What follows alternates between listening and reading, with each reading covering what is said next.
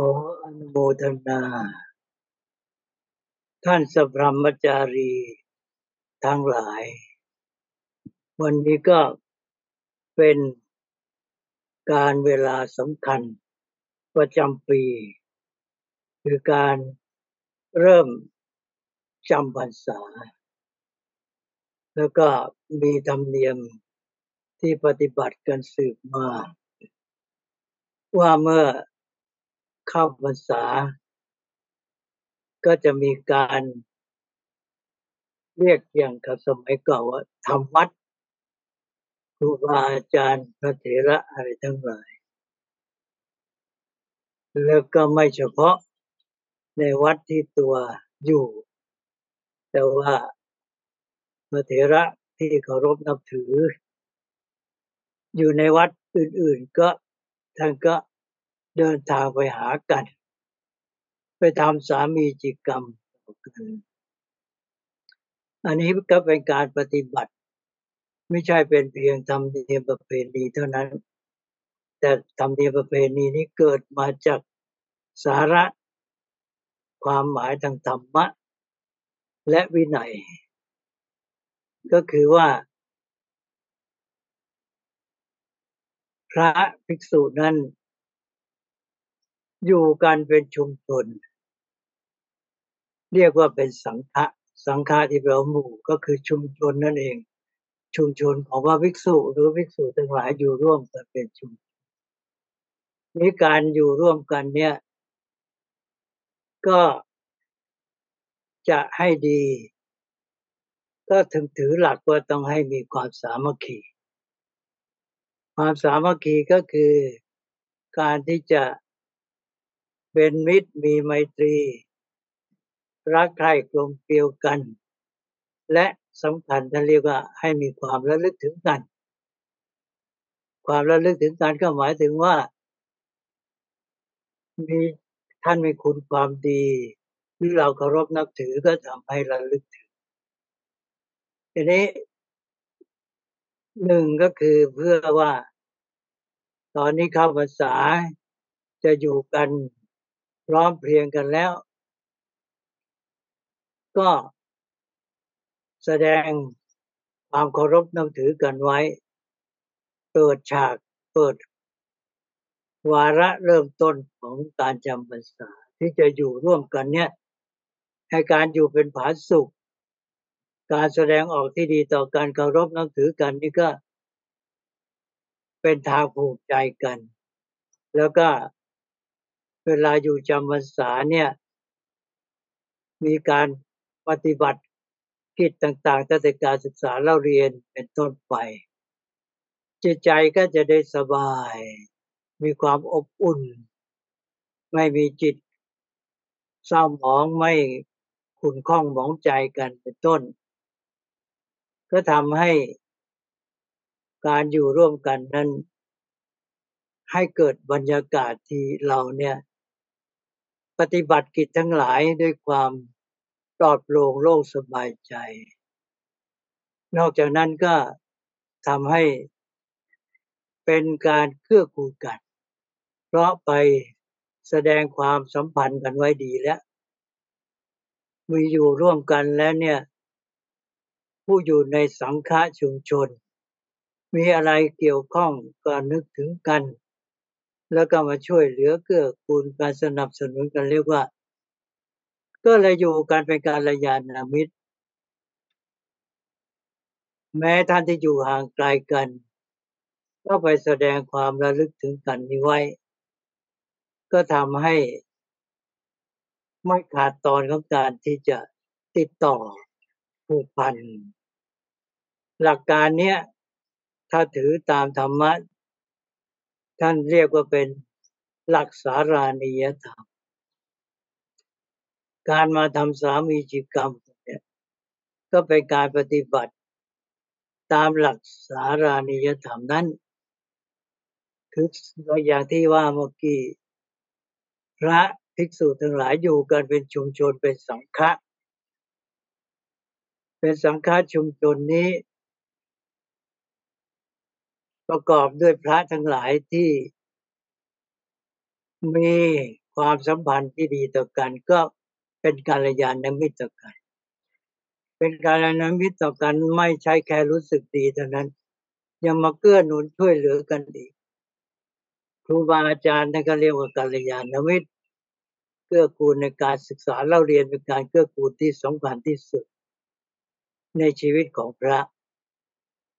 ทีนี้ก็เลยว่า เวลาทำสามีจิกรรมเนี่ย ก็มีการขอขมากัน ขอขมาก็ทำให้ เออ ถ้ามีอะไรไม่สบายใจ มีกระทบกระทั่ง ต่อไปนี้ก็สบายใจว่า เออ ไม่ถือสากันแล้วนะ เออ ให้สบายใจทีนี้เราจะทำกิจทำอะไรต่ออะไรเล่าเรียนปลอดโปร่งโล่งใจ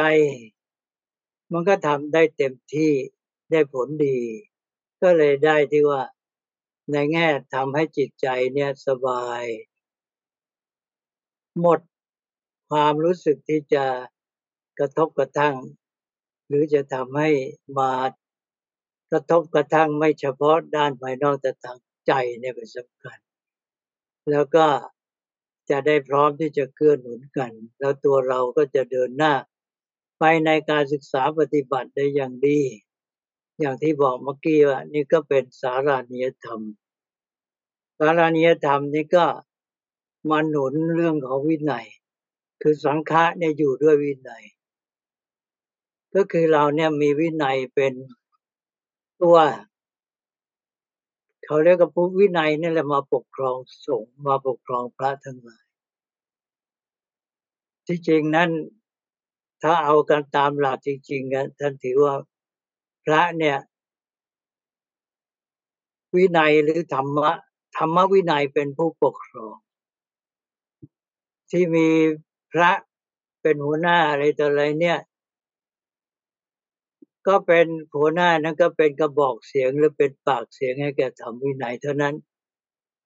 ตัวผู้ปกครองที่แท้นะก็คือธรรมวินัย ก็คือหลักการเป็นใหญ่นั่นเอง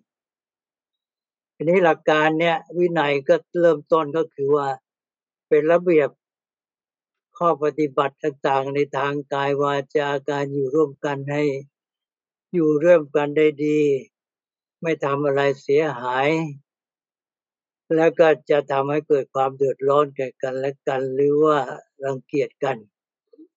แต่ที่พอวินัยผูกพันรักษา สังฆะชุมชนนี้ไว้แล้ว ก็มีธรรมะคือสารานิยธรรมเนี่ย เป็นตัวเชื่อมประสาน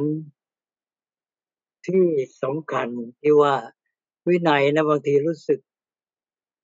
หลายคนรู้สึกเป็นการเหมือนบังคับ มันแห้งแล้งเหมือนกันอย่างนั้น ถ้าคนวางใจไม่ถูกก็ได้ความรู้สึกแบบนั้นทีนี้ จะให้แน่นแฟนดีก็ได้ความรู้สึกที่สบายใจ ก็เป็นเรื่องธรรมะ สารานิยธรรมนี้ก็มา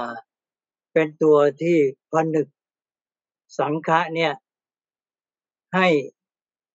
มั่นคงในวินัยนั้นอีกชั้นหนึ่ง นิสารานิยธรรมเนี่ย อย่างที่เราทำเมื่อกี้ทำสามีจิกรรม ก็อยู่ในสารานิยธรรมหกประการก็เริ่มต้นในหนึ่งเมตตากายกรรม กายกรรมประกอบด้วยเมตตาเนี่ยเมื่อกี้การทำสามีกรรมก็เป็นการแสดงออก การมารวมกันพร้อมกันมาแสดงอาการกระทำมีการกราบไหว้อะไรต่าง ๆ เหล่านี้นี่ก็เป็นการกระทำที่เป็น เมตตากายกรรม กายกรรมที่ปลอบประกอบด้วยเมตตาที่ความรัก ความปรารถนาดีแสดงออกเป็นการเคารพนับถือการรักกัน นี่ก็หนึ่งละสองแล้วก็ยังเปล่งวาจา มีเมตตาวจีกรรม กล่าวคำพูด ที่แสดงถึงเมตตาประกอบด้วยเมตตาเออเป็นวาจาที่ แสดงถึงจิตใจที่ปรารถนาดีต่อกันเคารพนับถือกัน ให้อภัยกันอะไรต่างๆ เป็นต้น แล้วก็ทั้งหมดนั้นกายวาจาก็มาจากในใจเรียกว่า เมตตามโนกรรมมีใจที่คิดดีต่อการปรารถนาดีต่อกันเคารพนับถือกัน ก็เลยยิ้มแย้มแจ่มใสพบกันก็ ใจก็แสดงออกมาทางหน้าตายิ้มแย้มแจ่มใส แล้วก็ออกมาทางกายเคารพกราบไหว้และวาจาก็กล่าวคำสามีจิกรรมดังที่กล่าวไปแล้วนั้นนี่สามข้อแล้วอันนี้ก็เมตตากายกรรมก็ไม่เฉพาะแค่ทีเนี้ยก็หมายความว่า อยู่ร่วมกันต่อไปก็เมตตากายกรรม ก็ช่วยเหลือกันด้วยกาย เออ มีอะไรเป็นเรื่องส่วนรวมหรือท่านมีความต้องการคนมาช่วยเหลือทำอะไรกำลังไม่พอ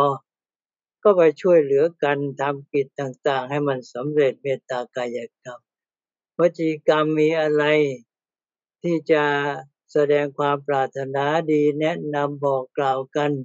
แม้แต่ให้การศึกษาอบรมอะไรต่างๆนี่ก็ออกมาเป็นวจีกรรม ก็ ประกอบด้วยเมตตา อันนี้ก็เป็นสำคัญเหมือนกัน โดยเฉพาะการศึกษาอย่างที่ว่าเป็นการเรียนการสอนนั่นแหละ เมตตาวจีกรรมสำคัญมีการอุเทศปริปุจฉาการเล่าเรียนสั่งสอนอะไรต่างๆ แล้วก็เมตตามโนกรรมอย่างที่บอกเมื่อกี้ก็เป็นฐานในใจ ต่อจากนั้นก็มีอีกในการอยู่ร่วมกันสาราณียธรรมข้อที่สี่ ก็ อัปปฏิ อัปปฏิวิภัตตโภคีหรือทำให้เป็นนาม ก็เป็น อัปปฏิวิภัตตโภคิตา แปลเป็นภาษาไทยง่ายๆว่าได้มาแบ่งกันกินใช้ว่างั้นนะอันนี้แปลเป็นภาษาง่าย ๆ ก็หมายความว่า มีลาบมีเครื่องใช้ของใช้ของบริโภคของฉันอะไรต่าง ๆ เนี่ย รวมเรียกว่าลาบ ใครก็ตามองค์ไหนได้มาแล้วก็นึกถึงพระที่อยู่ร่วมกัน เออ ได้มาก็แบ่งปัน ให้ได้มีได้ใช้ ไม่ขาดแคลนทั่วกันเนี่ท่านจะอธิบายไปอีกว่าให้ได้มีมีการแบ่งปันกันอย่างสม่ำเสมอไม่เห็นแก่หน้ากัน อะไรต่างๆ เหล่านี้ไม่เลือกปฏิบัติอะไรทำนองนี้เนี่ยเนี่ยปฏิวิวัตโภ คีนี่ก็เป็นความเสมอภาคในเรื่องเครื่องความเป็นอยู่ อันนี้ก็ ข้อที่สี่แล้วเนี่ยหลักอยู่ร่วมกันเวลาจำพรรษานี่อยู่กันพร้อมก็สารานิยธรรมนี่จะต้องให้มาครบสี่ข้อและอปติวิพัตโภกิตา ต่อไปก็ศีลสามัญญตา ความมีศีลเสมอกัน ความมีศีลศีลก็คือความตั้งอยู่ในวินัยนั่นเอง วินัยก็คือตัว แบบแผนระเบียบระบบ ศีลก็คือการที่ตัวคนนั้นไปรักษาหรือตั้งอยู่ในระบบระเบียบแบบแผน รักษาระเบียบนั้นเรียกว่าสี่ก็เลยสำหรับคนเนี่ย ภาษาชาวบ้านมันก็เรียก ปฏิบัติตามวินัยว่าเป็นคนมีวินัย ที่จริงภาษาพระนั้นความมีวินัยคือศีลศีลคือมีวินัยคือตั้งอยู่ในวินัย วินัยนะไอเป็นตัวบท เป็นตัวแบบแผนระเบียบที่เราจะปฏิบัติตาม ตัวคนปฏิบัติตามวินัยนั้นก็เรียกว่ามีศีลก็เท่านั้นเองอะเพราะนั้นเราก็ ศัพท์ของพระเนี่ยมีพร้อมอยู่แล้ว ศีลก็เป็นคุณสมบัติของคนไป วินัยเพื่อก็เป็นตัวข้างนอกที่จะมา ถ้าเป็นชาวบ้านเขาเรียกก็มาบังคับคนสำหรับพระก็คือมาเป็นเครื่องบอกให้รู้ว่าเราจะต้องทำอะไรไม่ทำอะไรนะมีปาติโมก เป็นต้น อันนั้นก็เป็นวินัยใหญ่ เอาละ อันนี้ก็ท่านบอกว่ามีศีลสามัญญตา เมื่ออยู่ร่วมกันก็มีศีลเสมอกัน ก็หมายความว่า เออเรามีหลักมีวินัยแล้ว ก็ประพฤติปฏิบัติให้ดีให้ถูกต้องแล้วก็จะมีความเสมอกัน ถ้าหากว่า บางท่านบางคนไปประพฤติเสียหายไม่เหมือนพวกแปลกพวกไปเนี่ยก็จะเป็นเหตุให้เกิดความ ไม่สบายใจแคลงใจกันบ้าง รังเกียจกันบ้าง แล้วก็ทำให้หมู่คณะเนี่ยเสียความเป็นอันหนึ่งอันเดียวกันมองจากสายตาคนภายนอก ก็มีความเหลื่อมล้ำมีความไม่เป็นระเบียบไม่งามถ้าเรียกว่าสงเนี่ยไม่งามก็จะไม่เป็นที่ตั้งแห่งความเลื่อมใส เสียทั้งภายในและภายนอก ภายในก็อยู่กันไม่สงบภายนอกก็ ไม่เป็นหลักให้แก่สังคม แล้วก็ทำให้มีความรู้สึกต่อกันกับสังคมในทางที่ไม่ดี ก็เป็นอุปสรรคเป็นอันตรายต่องอย่างหนึ่งที่จะมาขัดขวาง การปฏิบัติกิจหน้าที่การดำเนินชีวิตของพระด้วย เพราะนั้นท่านก็ถือเป็นสำคัญให้มีศีลสามัญตา ประพฤติปฏิบัติรักษาวินัย เสมอกับเพื่อนสัพรมจารีไม่ทำตัวให้เป็นที่น่ารังเกียจเป็นต้น นี่ก็ได้อีกข้อหนึ่งเป็นข้อที่ห้าแหละ ต่อไปข้อที่หกทิฏฐิสามัญตา ทิฏฐิสามัญตาก็แปลว่า มีทิฏฐิเสมอกันหรือมีความเสมอกันในทิฏฐิทิฏฐิแปลว่าความเห็น แต่ความหมายต้องระวังอย่าไปปนกันภาษาไทยมันคับแคบ ภาษาไทยนี่ถ้าเป็นทิฏฐิก็เอาและคนนี้เป็นคนอะไรดื้อรั้นหรือว่าอะไรถือแต่ความเห็นของตัว ซึ่งเป็นเรื่องของการถือทิฏฐิรุนแรง ทิฏฐินี่ก็คือ ความรู้ความเข้าใจ ปัญญาที่เป็นทุนของแต่ละคนเรียกว่าทิฏฐิ ทิฏฐิแปลว่าการมองเห็น เรามีปัญญามีความรู้เข้าใจเท่าไร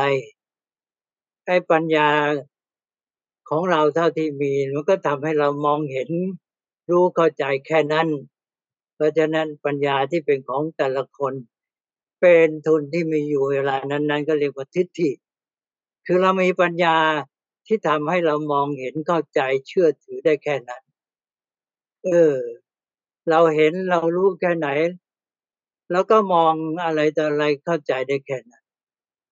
เพราะฉะนั้นท่านจึงให้พัฒนาทิฏฐิเรื่อย เริ่มต้นก็ให้เป็นพัฒนาทิฏฐิให้เป็นสมาทิฏฐิให้เป็นทิฏฐิมันถูกต้องให้มันเข้าหลักเหตุปัจจัยเป็นไปตามเหตุผลอันนี้ก็เริ่มเข้าสมาทิฏฐิแล้วนี่ก็บางทีพัฒนาสมาธิิก็คือพัฒนาไอทิฏฐินี่หรือปัญญาต้นทุนของเราเนี่ย ไปเรื่อยๆให้มันเจริญงอกงาม นกระทั่งมันเป็นปัญญาเป็นวิชาไปเลยดังนั้นอย่าไปเข้าใจแบบชาวบ้าน ทิฏฐิ ทิฏฐิสามัญญาตาก็มีความเห็นความเข้าใจคือว่ามีความรู้เข้าใจหลักการสำคัญของพระศาสนา เรื่องธรรมวินัยเนี่ยเราต้องเข้าใจ ในระดับที่ว่าชัดเจน ให้เสมอ มองเห็นเท่ากันพอกันไปกันได้ กับเพื่อนร่วมหมู่คณะ คือสังฆานี้ จะได้ไม่ขัดแย้งกันทีนี้ถ้ารู้ไม่เข้าใจเข้าใจผิดมารู้นิดหน่อย รู้กันมากบ้างน้อยบ้าง แล้วก็เข้าใจผิดกันแล้วก็มาโต้เถียงกันก็ ก็เกิดความเห็นไม่เหมือนกันอะเขาเรียกว่าเห็นมันเกิดไม่เหมือนกันก็เห็นไม่เท่ากันน่ะ เหมือนอย่างการท่านเปรียบไว้เหมือนกับ ไอ้คนเห็นไม่เท่ากันไม่เห็นความจริงเนี่ย มันไม่เป็นวิชามีคติทิมื่อกับคนตาบอดเนี่ยคนที่ยังไม่รู้เนี่ยก็เหมือนตายังไม่สว่าง ยังบอดทีนี้จะมีทางรู้ไง ก็เอาพระเจ้าแผ่นดินมีเรื่องของชาดกท่านเอาช้างมาให้คนตาบอด กี่คนจำไม่ได้แหละคลำดู ช้างมันตัวใหญ่เนี่ยถ้ามันของเล็กๆ มันก็รู้ง่ายอันนี้เหมือนกับสัจธรรมความจริงเรื่องใหญ่ๆเนี่ย โอ้ที่จะรู้เข้าใจนี่มันต้องมองเห็นได้หลายแง่ หลายมุมเหตุปัจจัยความเป็นไปความสัมพันธ์ต่างๆ ครบรวบหมดจึงจะรู้ว่าเป็นวิชา ทีนี้พอเอาช้างมาให้คนตาบอด ก็จะรู้ไงแกก็คลำ ไอ้คนหนึ่งคลำไปที่ท้อง อีกคนหนึ่งคลำที่งา อีกคนคลำที่งวง อีกคนคลำที่หาง อีกคน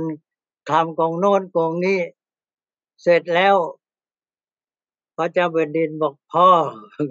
เอาละ เอาหยุด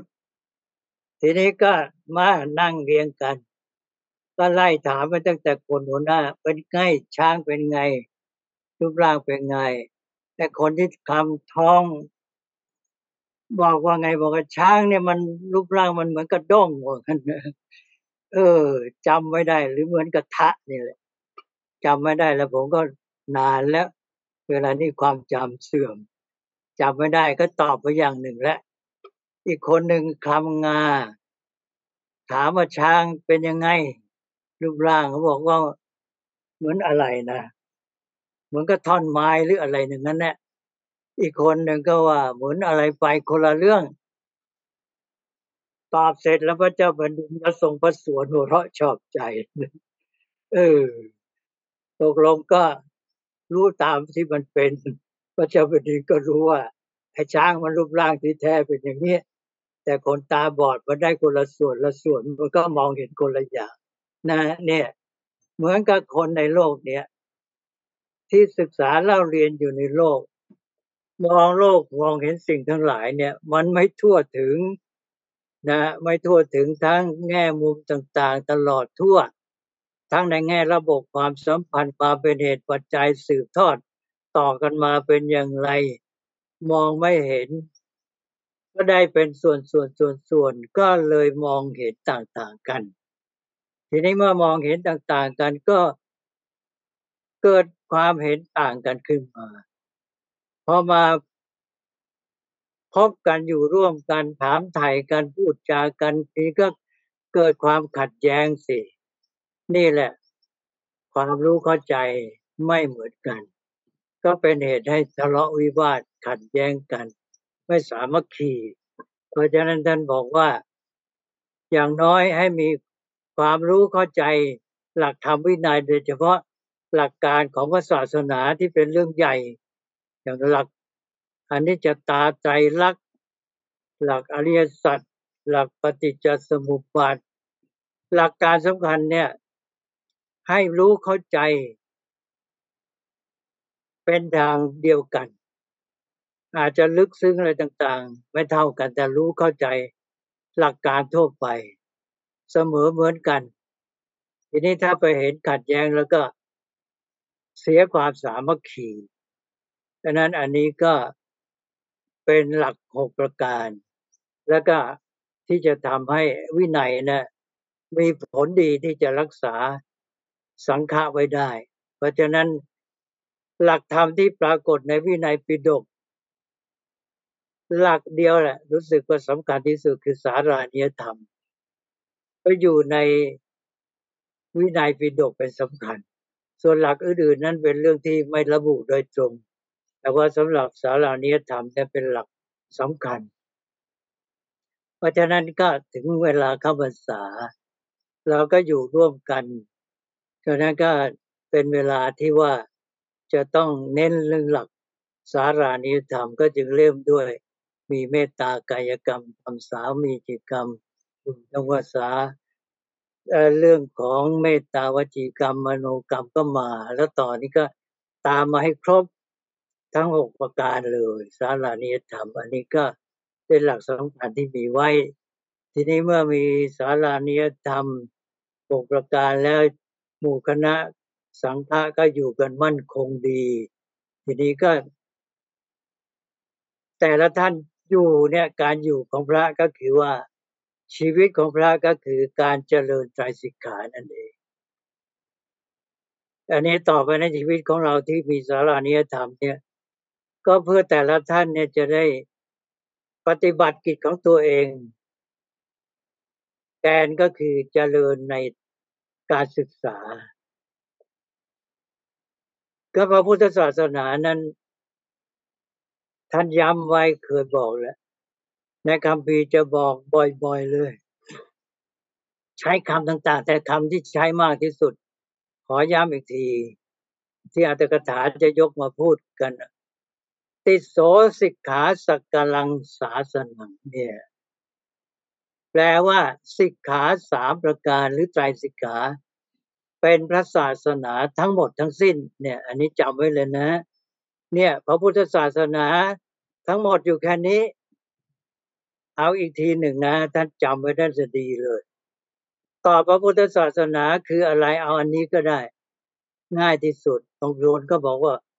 ไปเอาอริยสัจสี่อะไรก็ แต่ที่จริงมันอยู่ที่ตรงนี้ อริยสัจสี่นั้นจะเกิดผลก็ต่อเมื่อมีใจสิกขา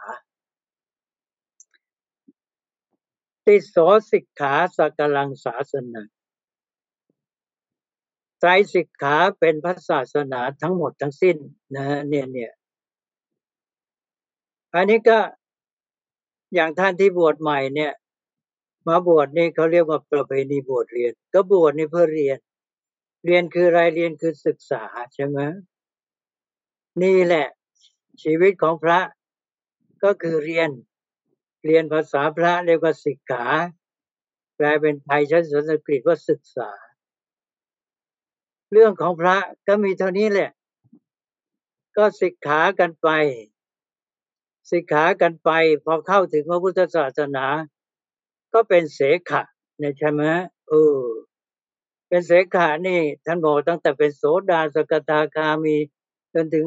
พระอรัตผลพระอรัตมรรคนะเจ็ดอันแรก เนี่ยเป็นเสขะ ก็แสดงชัดแล้วว่าชีวิตพระเนี่ยมันอยู่ จะประสบความสำเร็จก็ได้เป็นผู้ศึกษานั่นเองแหละ เพราะนั้นพระเนี่ย ทั้งหมดพระพุทธศาสนาท่านจึงบอกว่าไตรสิกขาพอเราศึกษาแล้วก็เป็นทำหน้าที่ของพระ แล้วเราทำหน้าที่ได้ผล ก็เป็นเสขะเป็นผู้ศึกษาพอจบการศึกษาเป็นสิกขิตะ ก็เป็นอาเสขะผู้ไม่ต้องศึกษา เป็นพระอรหันต์หมดท่านเนี่ย พุทธศาสนาก็เป็นเรื่องของการศึกษาเท่านั้นเอง เพราะฉะนั้นทุกท่านเนี่ยก็มาเนี่ยดีแล้วโดยเฉพาะพระนวกะทั้งหลายต้องอนุโมทนาท่าน ท่านมาบวชเรียนก็คือมาทำหน้าที่ของ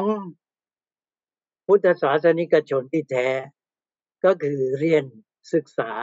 เนี่ยศึกษาคืออะไร ศึกษาเรามักจะแปลกันว่าเล่าเรียน ทีนี้คนไทยเนี่ยเข้าใจผิดเยอะ เอาเล่าเรียนเนี่ย ไปเรียนไปเรียนหนังสือบางทีพูดออกมาเลยว่าเรียนหนังสือเนี่ยก็เป็นการศึกษา ไม่ถูก การเล่าเรียนที่เป็นลำตำรับตำราอะไรต่าง ๆ เนี่ย เรียกว่าปริยัติใช่ไหม ปริยัติ เล่าเรียนปริยัติ แต่ว่าปริยัติเนี่ยเป็นส่วนเบื้องต้นของสิกขาอยากเรียกได้ว่าเป็นบุพภาค บุพภาคก็คือส่วนเบื้องต้น ทีนี้สิกขาคือการศึกษาตัวจริงอยู่ไหนล่ะ อ้าวถามพระก็บอกได้เลย ก็เมื่อกี้บอกแล้วติดโสสิกขา สิกขามีสามอย่างอะไรบ้าง อธิศีลสิกขาที่จิตสิกขาที่ปัญญาสิกขา นั่นสามอย่าง แต่ท่านพูดง่าย ๆ ศึกษาคือการปฏิบัติ เอาละสิคนไทยงงเลยเพราะบอกการศึกษาคือการปฏิบัติ คนไทยเอาศึกษาเป็นตอนต้น แล้วศึกษาแล้วก็ปฏิบัติ นี่คนไทยก็เป็นคนหลงทวารแรงๆ นะของพระในพระศาสนาท่านบอกปฏิบัติเป็นสิกขาว่างั้นที่เล่าเรียนเนี่ยเรียกว่าปริยัติแล้วพอเป็นปริยัติเสร็จแล้วอะไรปริยัติแล้วต่อด้วยปฏิบัติ ปฏิบัตินั่นคือศิกขา การศึกษาคืออยู่ที่ปฏิบัตินะ แล้วพอได้เกิดผลก็ปฏิเวทนะปริยัติเล่าเรียนเป็นฐานเป็นเบื้องต้นของปฏิบัติ แล้วปฏิบัติได้ผลก็เป็นปฏิเวทสามตอนปริยัติปฏิบัติปฏิเวทให้เล่าเรียนเนี่ยปริยัติ ทีนี้ท่านยอมให้ว่าปริยัติ เป็นเบื้องต้นเป็นบุคคลภาคของศิกขาของการปฏิบัติ เพราะฉะนั้นท่านก็ยอมให้ว่า ปริยัติเป็นศิกขาด้วย ยอมให้นะ แต่ไม่ใช่ตัวจริง เป็นส่วนเบื้องต้นเท่านั้น เอาละจำไว้ว่า ปริยัติเป็นบุพภาคของศิกขาเป็นบุพภาคของการปฏิบัติ แล้วตัวปฏิบัตินั่นแหละ เป็นศิกขาหรือศิกขาคือตัวการปฏิบัติ ไม่ฉะนั้นท่านจะบอกสิกขาสามเป็นสีสมาธิปัญญาได้ไง ก็สีสมาธิปัญญาเนี่ยมันเป็นคุณสมบัติ เกิดขึ้นในตัวคนใช่ไหมแล้วเล่าเรียนมันจะเกิดได้ไงอะสิกขามันก็คือต้องปฏิบัติแล้ว มันจึงเป็นศีลเป็นสมาธิเป็นปัญญาขึ้นมา นี่แหละ เพราะฉะนั้นสิกขาก็ชัดเลยก็เกิดเป็น การปฏิบัติ กายกรรมวจีกรรม พฤติกรรมกายวาจา ที่ดีงามสุจริต ที่เป็นไปได้ดีที่เกื้อกูล แก่ชีวิตและแก่สังคมใช่ไหมกายวาจาที่แสดงออกเป็นพฤติกรรมที่เกื้อกูลแก่ชีวิตและสังคมเนี่ย ก็เป็นศีลใช่ไหม กายวาจานั่นเอง แล้วก็ ทีนี้ไม่เฉพาะนั่นท่านก็แตกไปอีก ศีลในเนี้ยมันมีแตกเอาไป ก็เป็นแยกเป็นกายแท้ๆกับศีล ที่จริงเวลาพูดรวมเนี่ยกายรวมอยู่ในศีลแต่เวลาแยกเนี่ยท่านแยกกายออกไป ตอนนี้คือวัดผล เวลาศึกษาเนี่ยเป็นสามเป็นศีล จิต หรือสมาธิก็ได้ แล้วก็ปัญญา เรียกกันง่าย ๆ ศีลสมาธิปัญญา แต่ว่าเรียกศีลจิตปัญญาก็ได้อธิศีลอธิจิตที่อธิปัญญา นี้ว่าก็อันนี้เวลาเรียกสิกขา เวลาสิกขาเสร็จเนี่ย มันออกผลมาเรียกคนที่ศึกษาแล้วเนี่ย เป็นสิกขิตะเนี่ยเรียกว่าภาวิตภาวิตะ ศึกษาจบเนี่ยดูแล้วเป็นภาวิตะ คนที่มีการศึกษาเนี่ยเป็นผู้พัฒนาแล้ว เรียกว่าเป็นภาวิตะ จะแยกเป็นสี่หนึ่งภาวิตกายสองภาวิตศีลสามภาวิตจิตสี่ภาวิตะ ปัญญา ภาวิตกายมีกายที่พัฒนาแล้วนี่เนี่ยมีกายที่พัฒนาแล้วดูดูคนเนี่ยว่ามีการศึกษาดูที่ที่เรียกว่าภาวนาสี่เป็นภาวิตสี่ผลการศึกษาเป็นภาวิตสี่หนึ่งมีกายที่พัฒนาแล้วได้พัฒนากายแล้วสองภาวิตศีลมีศีลที่พัฒนาแล้วสามภาวิตจิตมีจิตใจที่พัฒนาแล้ว อ้คำว่าจิตเนี่ยคนไทยไปแปลเป็นอารมณ์นะคนไทยก็เลยสับสนหมด เรียกจิตเป็นอารมณ์หมด ไม่เข้าใจก็ทำให้วุ่น คนไทยเนี่ยศึกษาธรรมะลำบาก บางทีลำบากยิ่งกับฝรั่งหรือคนนอกศาสนามาศึกษา เพราะเขาเข้ามาเขายังไม่รู้เรื่อง เขาก็เลยไม่มีความเข้าใจผิดในถ้อยคำที่สืบกันมา ก็เลยมาเริ่มเรียน ไปตามที่เขาสอน แต่คนไทยเนี่ยมีความเข้าใจผิดเป็นทุนมาแล้ว เพราะว่าสั่งสมมาการศึกษามันตกต่ำหายไป นี้ก็เข้าใจผิดหมด สัพธรรมะ อุเบกขาก็ไม่รู้จัก ฉันทะก็ไม่รู้จักตัณหาก็ไม่รู้ความหมาย วาสนาก็ไม่รู้มันคืออะไร มานะกับเข้าใจผิด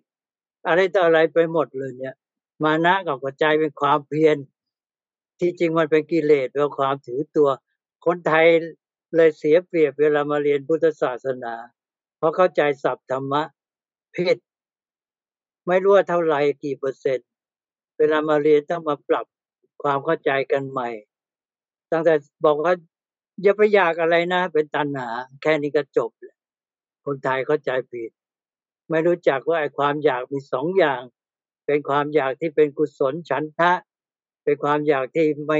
ที่เป็นอกุศลเป็นตัณหาอะไรเงี้ยไม่รู้จักเลยแยกไม่เป็น ก็เลยยุ่งไปหมดคนไทยอ้าวเพราะฉะนั้นเราต้องไม่ประมาทนักศึกษาให้ดีก็เนี่ย เป็นอันว่าสิกขาก็คือการปฏิบัติ ออกมาเป็นศีลกายวาจา เป็นพฤติกรรมกายวาจาที่เกื้อกูลกับชีวิตกับสังคมนะแต่ทีนี้มันไอตอนกายเนี่ย มันแยกกันไปอีก เพราะนั้นเวลาบอกว่าเป็นคนที่ศึกษาแล้วเนี่ยจึงแยกเป็นสี่เป็นภาวิตกาย ภาวิตกายแปลว่ามีกายที่พัฒนาแล้ว กายที่พัฒนาแล้วนี่ก็คือ การใช้อินทรีย์ ทั้งหก โดยเฉพาะทางกายก็ห้าที่เป็นอินทรีย์ทางกายห้าคือตาหูจมูกลิ้นกาย รู้จักรับรู้นะใช้ตาหูจมูกลิ้นกายใจเออกายเริ่มตั้งแต่ตาหูเนี่ยใช้ คนเราเนี่ยเริ่มชีวิตด้วยตาหู ต้องฝึกมันให้การใช้ตาหูเนี่ย เป็นประโยชน์ไม่เกิดโทษ ได้การเรียนรู้เป็นต้นเลย พอใช้ตาหูนี่ แทนที่จะรับรู้ก็ไปเรียนรู้ ถ้าท่านใช้เป็นตาหู ก็จะเป็นการเรียนรู้หมด แล้วก็เป็นผู้กระทำต่อสิ่งทั้งหลาย ถ้ารับรู้ก็เป็นผู้ถูกกระทำนะ เจออันนั้นไม่ชอบใจ มันมีที่พลทำให้เราเสียแล้วสุขทุกข์ของเราขึ้นต่อสิ่งที่ตาเห็นหูถ้าตาเห็นหูฟังได้ยิน แต่ทีนี้พอเราเป็นผู้กระทำตาเห็นเราได้เรียนรู้มันคืออะไรมันเป็นยังไง มันเป็นประโยชน์ไม่เป็นประโยชน์เป็นโทษเป็นอะไรยังไง หูได้ยินได้ฟัง เราเป็นผู้ทำต่อมัน เป็นผู้ว่าไอ้นี่มันอะไร คืออะไรนะมันคืออะไรจะใช้เป็นประโยชน์ ไม่เป็นประโยชน์ เราควรจะรับเอามันไหมอะไรนี้ แต่ถ้าเราเป็นผู้ถูกกระทำเรารับรู้ใช่ไหมมันเล่นงานเรา เริ่มต้นก็ไม่ชอบใจเกิดความไม่สบายใจเป็นทุกข์แล้ว แล้วก็ถ้าเห็นชอบใจติดใจแล้วต้องเป็นทาสของมันตามหามันไปตามมัน ถ้าใช้อินทรีย์เป็นเราก็เป็นนายมัน เราก็เป็นเจ้าของอินทรีย์เป็นผู้ใช้มัน ราะนั้นแค่นี้การศึกษาเริ่มต้นที่ตาหู ดูฟังเป็น แล้วก็กินเป็นบริโภคเป็น เนี่ยมาจากตาหูไอไอไอไอไอกินอยู่ดูฟังเนี่ย เป็นเบื้องต้นของมนุษย์เลยก็อยู่ที่เรื่องกาย ภาวิตกาย ดูว่าคนนี้มีกายที่พัฒนาแล้วหรือไม่นะแล้วก็ดูว่า เอานั้นนะเอาเอาสั้น ๆ เดี๋ยวจะใช้เวลาท่านว่าหนึ่งก็การศึกษาขั้นศีล ไปดูการพัฒนาแยกเป็นพัฒนากาย มีการใช้อินทรีย์ตาหู จมูกลิ้นเลยเนี่ยถูกต้องนะใช้ตาหูจมูกลิ้นเนี่ยเริ่มตั้งแต่การสื่อสารกับโลก รับรู้ดูฟังนะเป็นเป็นนายเป็นผู้ได้ประโยชน์ เป็นผู้ศึกษาเรียนรู้ ไม่ไปเป็นทาสของมัน แล้วกินอยู่ ดูฟังกินอยู่ก็กินเนี่ย เรากินบริโภคก็คนที่กินไม่เป็นก็เป็นธาตุของรสของลิ้นนะลิ้นรับรสเป็นต้น ก็แย่แหละพอสัมผัสก็กลายเป็นธาตุของมัน แต่ถ้าคนมีปัญญาเป็นนายรู้ว่ากินเพื่ออะไร กินเพื่อทำให้ร่างกายจเจริญเติบโตมีกำลัง แล้วเราจะได้ใช้ร่างกายเนี่ยมาทำการศึกษาเป็นต้นอะไรต่ออะไร หรือดำเนินชีวิตที่ดีงามถูกต้องนะอันนี้ก็จะเกิดความรู้แค่ไหน จึงจะกินพอดี แต่ถ้ากินตกเป็นทาสของลิ้น ก็แล้วแต่รถพาไปคราวนี้ก็เกิดโทษแก่ชีวิตร่างกายกินของ เอาแต่รถเสียหายยังไงก็ไม่รู้ เลยไม่ได้ประโยชน์ แล้วก็การที่จะทำหน้าที่พัฒนาชีวิตของตนเองก็เลยเสียเลย เพราะฉะนั้นก็การกินการดูการฟังการใช้อินทรีย์เนี่ย เป็นเบื้องต้นเลยของชีวิตพัฒนาให้มันถูก เป็นการศึกษาขั้นที่หนึ่งก็จะทำให้เรามีชีวิตที่ดีงาม ตั้งแต่บริโภค ท่านก็ให้พิจารณาปฏิสังขายโยนิโสปินปาตัง ปฏิเสวามิที่เราเสพอาหารอะไรต่าง ๆ เหล่านี้ไม่ใช่เพื่อติดรถอาหารมัวเมาอะไรต่าง ๆ เหล่านั้น แต่ว่าเพื่อจะให้เราสามารถมีชีวิตเป็นอยู่ได้ดีมีสุขภาพ แล้วก็จะได้ทำกิจหน้าที่ดำเนินชีวิตดำเนินพรหมจรรย์ มีชีวิตที่ดีงามประเสริฐนั่นเอง อะไรอย่างเงี้ยก็ดำเนินชีวิตด้วยปัญญา ตั้งแต่ว่าการกินก็ต้องบริโภคด้วยปัญญา อันนี้นี่คือการศึกษา นี่คือการก็คือต้องเป็นปฏิบัติ หมายความว่าที่เล่าเรียนเนี่ยเป็นบุพภาคของการปฏิบัติ หรือเป็นการศึกษาส่วนบุพภาค ก็เลยยอมให้เรียกว่าศึกษาได้ ศึกษาส่วนบุพภาคส่วนเบื้องต้น ทีนี้ศึกษาตัวจริงก็คือ การปฏิบัติที่ทำให้เกิดผลแก่ชีวิตเของตนทำให้เกิดการพัฒนาของชีวิตนี้ ที่กายวาจาจิตใจและปัญญา ใช่ไหมกายวาจาจิตใจและปัญญา เจริญงอกงามดำเนินไปได้ดีดำเนินชีวิตก็คือก็เป็นอยู่ด้วยกายวาจา จิตใจปัญญาเนี่ย การเคลื่อนไหวพฤติกรรม แล้วก็จิตใจความรู้สึกคิดนึกด้วยปัญโยเฉพาะปัญญาเนี่ย ปัญญาก็เป็นตัวนำทางบอกให้แก่ทั้งหมด ถือว่าเป็นสูงสุดเพราะนั้นก็เราก็ต้องปฏิบัติด้วยการพัฒนา ศีลกายวาจาพฤติกรรมอย่างที่ว่าที่เกื้อกูลกับชีวิต ให้เราดำเนินชีวิตไปได้แล้วก็ ไม่เป็นภัยต่อสังคมแต่เกื้อกูลกับสังคมแก่สิ่งอื่นทั้งหลายแล้วก็ ศีลจิตแล้วก็ปัญญานี่แหละ เอาละตกลงว่าที่เรามาบวชแล้วก็โดยเฉพาะจำพรรษาเนี่ย ก็จะทำกิจของพระก็คือการเจริญใจสิกขา ก็คือการศึกษา ซึ่งตัวเป็นเนื้อแท้ของพระศาสนา ท่านทำอย่างนี้ก็เจริญงอกงาม แล้วก็เป็นปฏิบัติถูกต้อง เป็นสมาปฏิบัติ ก็เอาละครับ นี่ก็เราก็เท่ากับมาทำความเข้าใจกันเลยว่า เออ เรามาเริ่มจำภาษากันเนี่ย เราก็อยู่กับเป็นสังฆะนะเราก็มีหลักการหนึ่งวินัย อันนี้เป็นฐานให้เราแล้วพอมีฐานวินัยแล้วก็ เออ เราก็เป็นผู้อยู่บนฐานมีฐานแล้วเรียกว่าก็คือมีศีล แล้วก็คือศีลนี่ก็คือกายวาจาจิตใจไอ้กายวาจาเนี่ย พฤติกรรมมันดี แล้วก็จเจริญงอกงามไปพัฒนา จิตใจพัฒนาปัญญาต่อไปโดยเฉพาะที่ตัดสินจะบรรลุจุดหมายพุทธศาสนาก็เป็นเรื่องของปัญญาทีนี้เมื่อการอยู่ร่วมกันก็มีสารานิยธรรมนี่จะมาทำให้เราเนี่ย อยู่กันได้ดีก็จะทำให้เรา ปฏิบัติกิจคือเจริญในใจสิกขาไปด้วยดี แล้วพระพุทธเจ้าก็ให้หลักไว้ เมื่อเราก็อยู่เป็นสังฆะเนี่ย เราก็ถือหลัก ถ้าเรียกว่ามีสงเป็นใหญ่นะมีสงเป็นใหญ่นะ แล้วก็เคารพสงเคารพสงฆ์ก็เรียกว่าสังฆคารโว สังฆคารวตาเนี่ยมีความเคารพสงฆ์และอะไรอีก เคารพเป็นหลักการสังฆคารวะถือสงฆ์เป็นใหญ่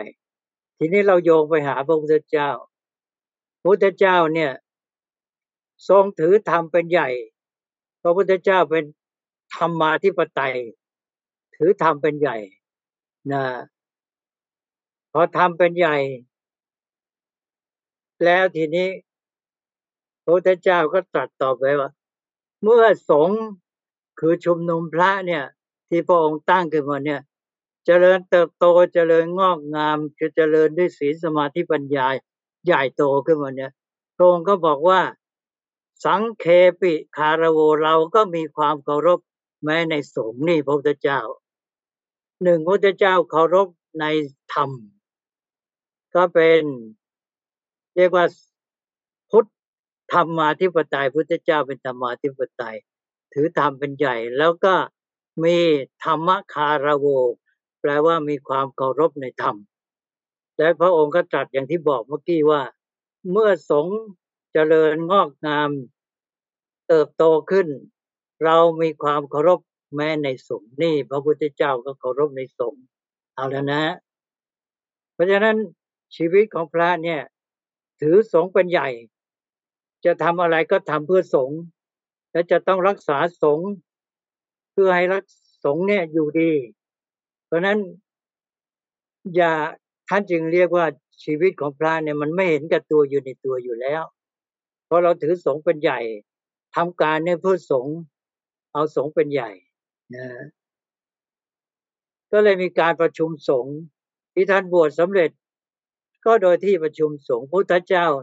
ตั้งพระศาสนาตอนแรก ยังไม่มีพระพุทธเจ้าก็บวชให้เอง พอมีพระสงฆ์เจริญขึ้นมา พระองค์ก็ทั้งหลักการอุปสมบท ด้วยสงฆ์ที่เรียกว่าอะไรยัตติจตุตกรรมวาจา นี่เรียกว่าเอาสงเป็นใหญ่บวชบวชได้สงนั่นเอง เพราะฉะนั้นที่ท่านบวชมาเนี่ย ก็ได้หลักถือสงเป็นใหญ่ คือที่ประชุมสงฆ์เป็นตัวแทนของสงฆ์ทั้งหมด สงฆ์คำว่าสงฆ์ที่แท้เนี่ย ก็หมายถึงพระสงฆ์ทั้งหมด เท่าที่มีไม่ว่าอยู่ที่ไหน ก็เป็นสงฆ์แต่ทีนี้ที่ตามวินัยก็ถือตามว่าทำสัมฆกรรม คือที่ครบจำนวนตั้งแต่สี่ลูกขึ้นไปเนี่ย ที่ประชุมสงฆ์นั้นก็เป็นสงฆ์แต่ว่าแท้ที่จริงแล้วไอ้ที่ประชุมสงฆ์ก็เป็น เหมือนตัวแทนของสงใหญ่ที่แท้ทีนึ่งเอาละครับ ก็ถือเราก็ทำเพื่อให้สงเนี่ย มันอยู่ดี เพื่อให้สงอยู่ดี มันสงอยู่ดีทุละคนที่อยู่ในสมาชิก ก็จะพลอยอยู่ดีด้วย ก็คือเราทำเพื่อประโยชน์ส่วนรวม และสงนี้ก็ปฏิบัติเพื่อประโยชน์แก่สังคม เพื่อประโยชน์แก่ทั้งโลก เมื่อสงอยู่การทำประโยชน์แก่ โลกก็ยังอยู่ได้ เพราะนั้นพระแต่ละองค์ก็ทำเพื่อสงฆ์ตกลงก็เลยว่าเมื่อเราอยู่กันอย่างนี้ก็ต้องรู้รู้หลักเคารพนี้ด้วย ก็เลยว่าอ้าวเราเคารพถือธรรมะเป็นใหญ่ตามหลักพระพุทธเจ้า พระพุทธเจ้าถือธรรมะเป็นใหญ่แล้วเคารพในธรรม เราก็เคารพธรรมนั้นแน่นอน แล้วก็พระพุทธเจ้าบอกเมื่อ สงใหญ่โตขึ้น เราก็เคารพสงด้วย พระทั้งหลายก็เคารพสงทีนี้พระพุทธเจ้า ก็เป็นผู้ประกาศค้นพบทำให้เรารู้ธรรมะทำให้เกิดสงขึ้น ก็เลยมีข้อเคารพพระพุทธเจ้า เพราะนั้นพระก็เลยกลายเป็นว่ามีเคารพสามแล้วทีนี้ พระพุทธเจ้า อุบัติขึ้นมาค้นพบธรรมตั้งสงก็เลยกลายเป็นพระพุทธเจ้ามีก่อนใช่ไหมแล้วจึงค้นพบธรรมปรากฏขึ้นมาธรรมะปรากฏพระพุทธเจ้าตรัสรู้แล้วก็ตั้งสังฆะก็เลยกลายเป็นพุทธะเป็นเริ่มต้นแล้วเราก็เลยตั้งหนึ่งเคารพในพุทธเจ้า มีพุทธคารวตาสองธรรมะคารวตามีความเคารพในธรรม สามสังฆคารวตามีความเคารพในสงฆ์สามแล้ว ทีนี้พระพุทธเจ้าตรัสให้มีต่อไปอีก ไม่เอาแค่สามสามนี่เป็นหลักใหญ่เป็นพื้นแหละ ทีนี้ ทีนี้พอพอจะให้มันการปฏิบัติมันเกิดผลได้จริง ตัดต่อไปอีกให้เคารพสิกขาคารวตาข้อที่สี่มาแล้ว ก็คือที่พูดเมื่อกี้ทั้งหมด ชีวิตของพระเนี่ย ก็ปฏิบัติเจริญสิกขานี่เอง พระพุทธเจ้าก็ตรัสให้มีเคารพในสิกขาด้วย เป็นข้อที่สี่เป็นสิกขาคารวตามความเคารพ ในสิกขาในการศึกษานะครับนั้นก็ต้องเอาจริงเอาจังคำว่าเคารพก็คือว่า เห็นความสำคัญตระหนักในความสำคัญเรียกว่าเคารพ คนเรานี่ไม่ค่อยรู้เข้าใจคำว่าเคารพตระหนักในความสำคัญมองเห็นความสำคัญ ว่าเรื่องนี้จะต้องเอาใจใส่ทำให้จริงจัง นี่เรียกว่าความเคารพนะความเคารพในใจศิกขาในเคารพในศิกขา ก็คือการการศึกษาเป็นเรื่องสำคัญมาก เราจะต้องเอาใจใส่ทำให้จริงจัง เนี่ยเพราะนั้นเมื่อ เคารพในพระพุทธเจ้าพระธรรมพระสงฆ์แล้ว ทีนี้เราอยู่กันเป็นสังฆาเมื่อกี้บอกแล้วก็มาจะต้องทำหน้าที่คือปฏิบัติใจสิกขาแล้วก็เคารพสิกขาแล้วทีเนี้ยเข้าหลักเมื่อกี้แล้วข้อที่สี่ต่อไปพระพุทธเจ้าบอกอีก ปฏิสันถาคารวตาเคารพในปฏิสันฐาน การอยู่ร่วมกันเนี่ย ก็ต้องเจอหน้ากันแต่ละวัน ไม่เจอทุกวันก็เกือบทุกวันหรือบางทีวันหลายที เวลาเจอพบปะกันเนี่ยให้มีปฏิสันฐาน มีการต้อนรับกันอะเอาละทักทายปราศัย เจอหน้ากันด้วยการปฏิสันฐานเคารพในการปฏิสันฐานคือหมายความว่า แสดงถึงการมีความสัมพันธ์ที่ดี เพราะอยู่กันเป็นสงฆ์เนี่ย เริ่มต้น การปรากฏของการเคารพสงฆ์เนี่ย มันก็จะปรากฏที่ปฏิสันฐานนี่แหละ แล้วปฏิสันฐานเนี่ยมันก็ออกไปสู่ประชาชนออกไปสู่อะไรต่างๆ เนี่ยพระพุทธเจ้าถือการปฏิสันฐานสำคัญ เพราะฉะนั้นพระ